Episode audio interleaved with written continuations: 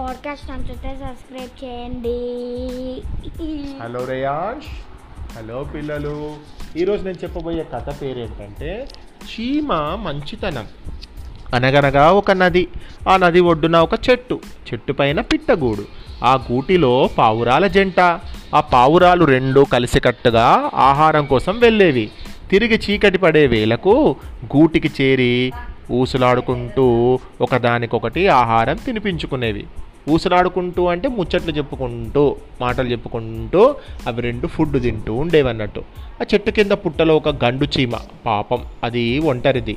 దానికి నా అనేవాళ్ళు ఎవరూ లేరు. రోజు పావురాల జంట ఆనందంతో ఉండడం చూసేది. వాటితో స్నేహం చేయాలనుకుంది.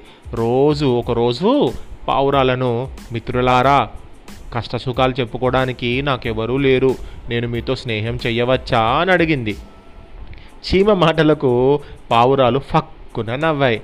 నేల మీద నడిచే నువ్వెక్కడా? ఆకాశంలో ఎగిరే మేమెక్కడా? మేము తెల్లగా అందంగా ఉంటాం. నువ్వేమో నల్లగా అసహ్యంగా ఉంటావు. నీకు మాకు పొంతన లేదు. నీతో మేము స్నేహం చేయము అని చెప్పాయి. చీమ చాలా బాధపడి ఊరుకుంది. ఒకరోజు ఒక తుంటరి పిల్లవాడు ఆ చెట్టు దగ్గరకు వచ్చి ఒక గన్నుతోటి పావురాలకు గురిపెట్టి కొట్టబోయాడు. చీమ. బొమ్మ గన్న. ఆహా గన్ అంటే ఆ బొమ్మ గన్నే. దాంతో కొడితే పాపం పావురాలకు దెబ్బ తగిలి అందులోంచి స్టోన్ స్టో స్టోన్ పోయి పావురాలకు దెబ్బ తగిలి పావురాలు చనిపోతాయి. వెంటనే చీమ అది గమనించి మెల్లగా వెళ్ళి వాడి పాదాన్ని గట్టిగా వాని కాల్ని గట్టిగా కుట్టింది. పాదం మీద చీమ కుట్టేసరికి అబ్బా ఏంట్రా కుట్టినట్టుంది అని కొట్టబోయాడు. కొట్టబోయేసరికి వాడి కాన్సన్ట్రేషన్ పోయి ఆ గన్ను షూటింగ్ చేసే గన్ను తప్పిపోయింది.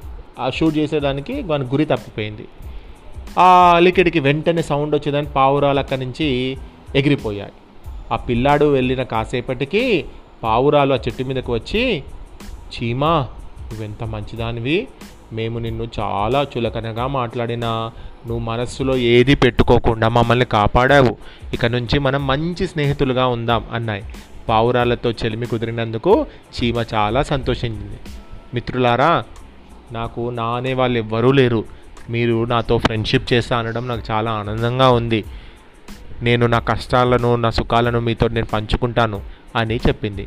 అందుకే మనం ఒంటరిగా ఉంటే మనకు బాధ అనిపిస్తుంది. అదే మనతోటి ఫ్రెండ్స్ ఉన్నారనుకో మనం ఏ విషయమైనా వాళ్ళతోటి షేర్ చేసుకుంటాం. చిన్న పిల్లాడు కుట్టినగా చిన్న పిల్లాడు అది బొమ్మ గన్న నిజం గన్నా ఏదో ఒక గని కానీ ఆ పౌరాలను అయితే కొడదామని అనుకున్నాడు. అవి నాటీ థింగ్స్ కదా అట్లా చెయ్యొద్దు కదా. పిల్లాడు బ్యాడ్ పిల్లాడా? అంతే మరి బ్యాడ్ పిల్లాడే అనుకోవాలి. ఎందుకంటే నాటి పిల్లగాడు. రాళ్ళతో కొడితే పాపం వాటికి దెబ్బ తగలేదు కదా. వాళ్ళ అమ్మ కూడా వాళ్ళ అమ్మ చెప్పి వాళ్ళ అమ్మ కోపడుతుంది అట్లా చేయొద్దని చెప్పి. మీ అమ్మ నేను కోపడుతుంది కదా? అట్లాగే.